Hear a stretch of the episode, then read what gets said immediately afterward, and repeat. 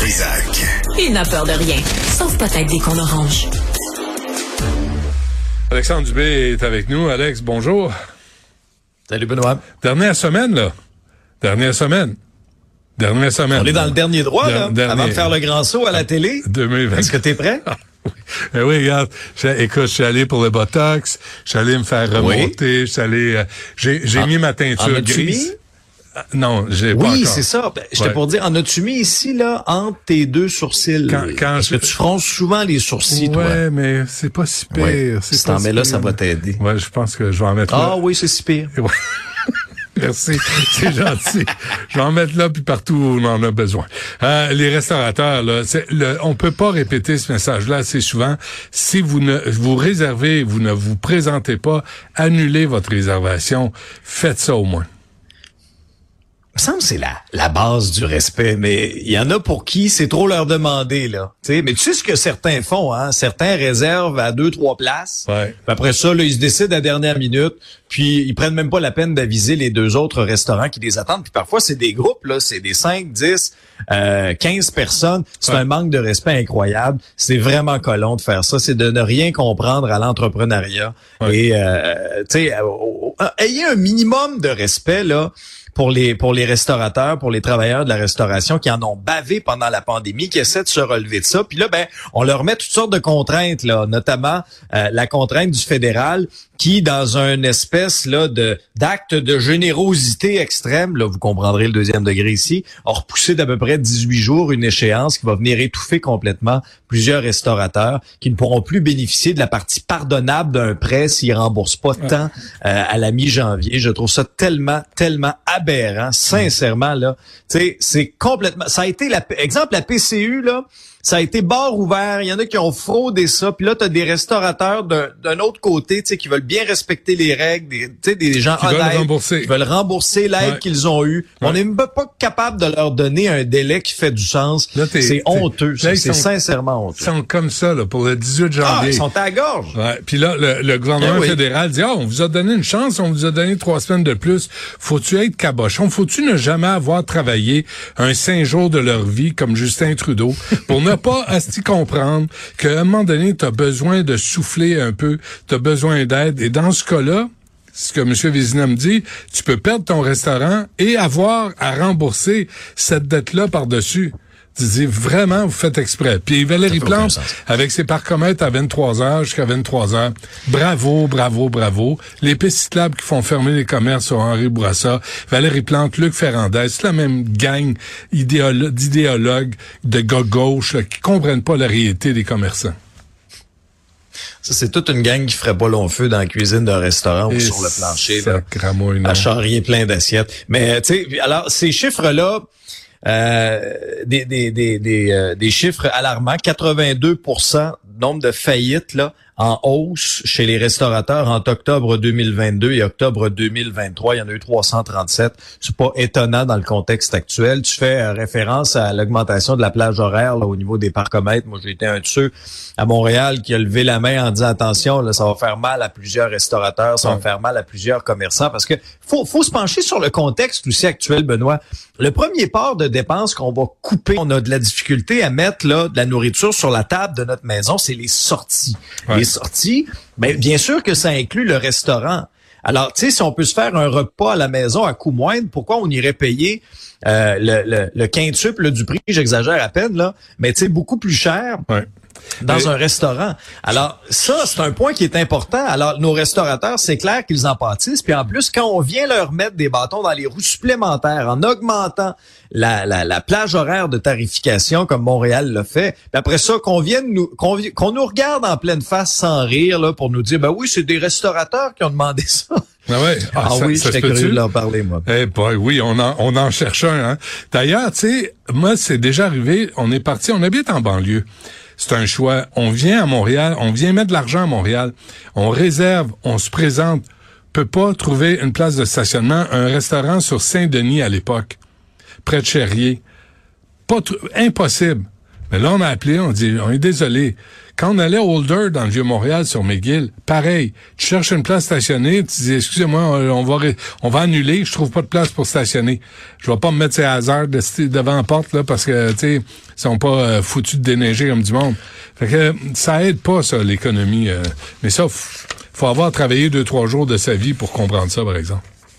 Ben oui, mais ça devient, disons, moins intéressant pour les gens des couronnes. Moi aussi, j'en fais partie. La couronne très éloignée, j'habite à la campagne. Loin, loin, loin. euh, ben oui. Très, très, le plus loin possible, en fait. Mais ça devient, ça devient moins intéressant. Du linge de rechange, toi, quand tu voyages. je prends pas de chance. Mais ça devient moins intéressant, disons, pour les, disons, pour les gens des couronnes de venir commencer à, ben à sortir à Montréal, à ben dépenser, pour toutes les raisons qu'on vient d'énumérer, là. Mm, mm. Euh, et c'est malheureux pour nos restaurateurs. Moi, je trouve qu'on leur donne pas la, la vie facile, malheureusement. Là, là, euh, Tristan, euh, on, a, on a, nous autres, la solution. On est là pour aider. On a la solution ah pour les négociations. Écoute bien ça. Es-tu sérieux? Ouais. Le fouet, sacramouille, le fouet. Le fouet. Sortez le on fouet. On sort le fouet. Là, on fouette tout le monde puis qu'on négocie puis il va en avoir un blitz. Sors le fouet. Ben, euh, Sonia Lebel, tu sais qu'elle avait assisté à un moment donné à un événement, là, genre euh, grandeur nature, là, bicoline, là, médiéval, là.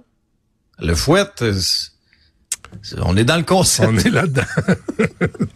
Non, mais il faut que ça avance. Il faut que ça bouge, là, Benoît. Là. Je veux dire, on entame une autre semaine de grève. Là, c'est la FIC la FIC là, qui commence pour les pour les prochains jours du 11 au 14 décembre. Mais euh, rajoute à ça le Front commun qui est en grève jusqu'au 14 décembre. Rajoute à ça la FAE qui est en grève générale illimitée. On ne sait pas combien de temps ça va durer encore. Quoique, si on en entend moins parler, Oh, c'est peut-être bon signe. On dit ça depuis dix jours. Là. On entend moins parler. Ça non, non, ça négocie pas plus. En tout cas, on voit pas les résultats. Les enfants ne sont pas à l'école les enfants ne sont pas à l'école. C'est ça le critère. Ça, c'est le gros problème. Oui, puis là, on est rendu, là, on est rendu avec trois classes d'étudiants, là, trois, trois catégories d'étudiants. Il y avait un papier intéressant dans la presse aujourd'hui là-dessus. Euh, tu as ceux qui sont sous euh, sous, par exemple, euh, juridiction de la FAE, je vais le dire de cette façon-là, là, avec des profs sous le joug. à la FAE. Sous le joug. non, j'oserais pas quand même. Mais tu sais, alors d'un côté, il y a ceux-là qui sont euh, affectés là, depuis 14 jours d'école. Ils ont manqué au moins 14 jours d'école. Ceux avec le Front commun, ils ont manqué 4 jours d'école. Et pendant ce temps-là, ceux qui sont au privé, ils ont manqué quoi? Zéro jour d'école. Alors, tu sais, cet écart-là qui va augmenter, alors oui, c'est clair que c'est préoccupant, t'as entièrement raison, je suis d'accord avec toi, mais il faut que ça avance, là, Benoît, ça n'a plus de sens, là, parce que là, regardez votre calendrier, là, encerclez la date du 19 décembre. Pourquoi la date du 19 décembre? Parce que c'est les instances du Front commun et ils souhaitent présenter à ce moment-là une, euh, une offre, euh, une, une, euh, une entente de principe à leurs membres. Est-ce qu'on est parti pour ça? Pas au rythme où les choses avancent. Pas au rythme où les choses avancent. Et moi, je, je recevais à mon épisode, j'ai trouvé quand même intéressant la suggestion de, de Régent Leclerc. Puis Magali Picard aussi de la FTQ était allée dans cette dans cette dans ce sens-là. Monsieur Leclerc, lui, est affilié à un syndicat à la CSN. Il disait là, regarde, euh, négocions sous une cloche de verre. Parlons-nous entre nous. Puis il faut que ça avance. C'est un blitz de négociation. Si on veut en arriver à à une conclusion efficace. À un moment donné, là, moi, je trouve ça inacceptable lorsqu'on me dit, par exemple, ah ben, Monsieur Dubé, on n'a pas négocié en fin de semaine. Comment ça vous n'avez pas négocié en fin de semaine?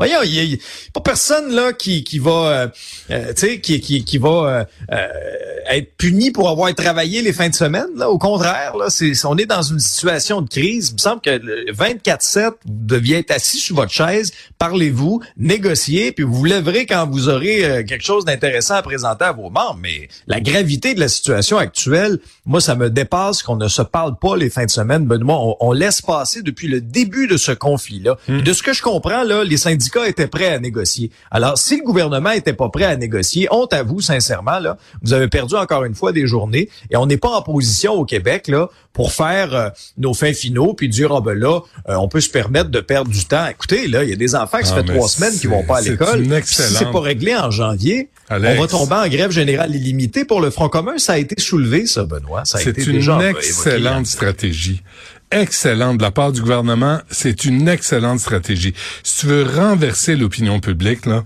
fais durer la grève. Le gouvernement va en sortir vainqueur, je te le garantis, parce que là, les parents sont pognés, les enfants sont pas à l'école, tout le monde capote, puis là, le gouvernement dit, Ben regardez, c'est pas nous qui faisons la grève, là. Nous, on fait des offres, puis le- les syndicats en veulent pas. Ouais, mais là, faut faire attention. Là. Moi, euh, honnêtement, si le gouvernement ne s'est pas assis à la table en fin de semaine pour négocier, là, ben ils porteront l'odieux de ça, l'odieux de ce retard-là. Puis des déclarations, je m'excuse, là, Benoît, là, mais moi, là, je n'ai pas été impressionné par la déclaration de François Legault dans son bilan, là, qui commençait à dire là, ça va brasser prochainement. Moi, j'avais Éric, j'ai parlé avec Éric Gingras, là, du Front commun, puis il me disait, puis il a raison, il me disait, imaginez si c'était le syndicat qui avait dit ça. Là, tu sais, hein. Là, on aurait ressorti tous les clichés syndicaux. Ouais, ouais, les gros bras, Et, et le premier ministre peut se permettre de dire ça? Ouais. Alors que, Encore une fois maladroit. alors que le gouvernement aurait pu négocier depuis un an.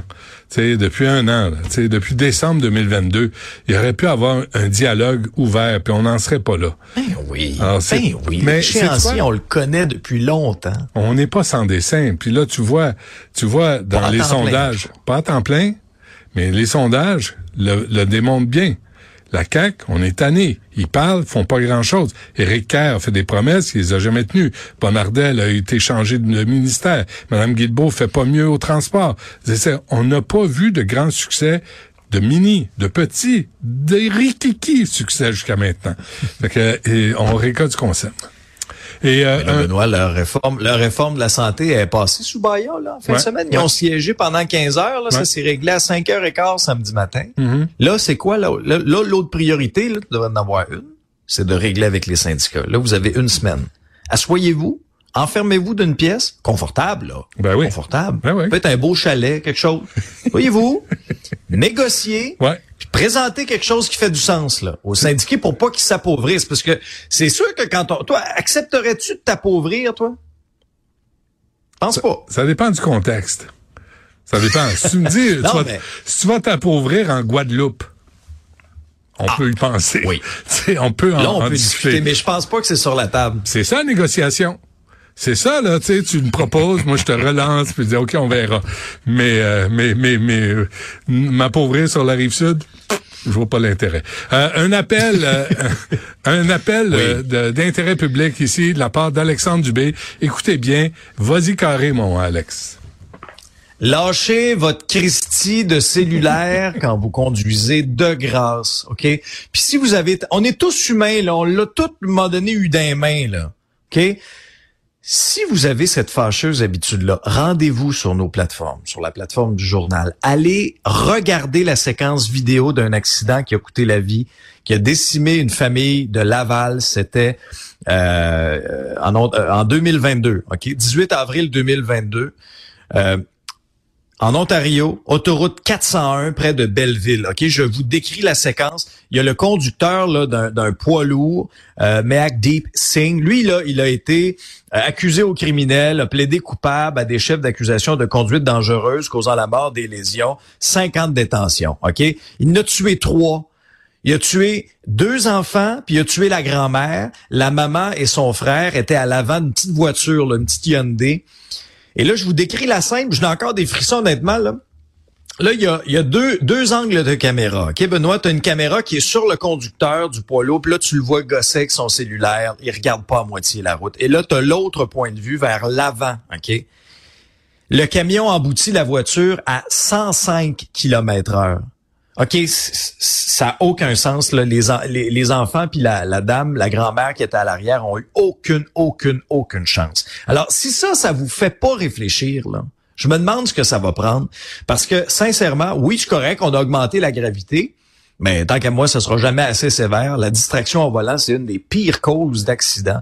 Ça brise des vies. Puis là, on a un exemple concret. Là. Je vous dis, allez voir ça. Allez voir ça. Puis, euh, tu sais, il y a toutes La sortes question, de façons. Là. la question se pose aussi sur le recrutement des chauffeurs, Alex. J'en ai déjà parlé, mais recruter des chauffeurs qui débarquent, qui parlent pas français, qui comprennent pas les règles euh, ou anglais ou tu sais, ça aussi là, ça, ça, ça peut provoquer des accidents. Ouais. Puis Mais Benoît, souviens-toi, Regardant en avant quand tu conduis, ça, ça Ouais. devrait être universel en Pour principe. Ce qui est choquant aussi dans cette histoire-là, pour tout le monde, ce qui est choquant dans cette histoire-là aussi, c'est que ce gars-là aurait jamais dû être sa route parce qu'il avait pas respecté le nombre d'heures limite qu'il a droit de conduire consécutivement. En il a plus. comme trafiqué ça de ce qu'on en comprend dans l'article du journal. Il aurait jamais dû être sur la route. Puis en plus, il regardait même pas en avant de lui, puis il a tué une famille. bien dit. Alex, merci. On se reparle demain. À demain.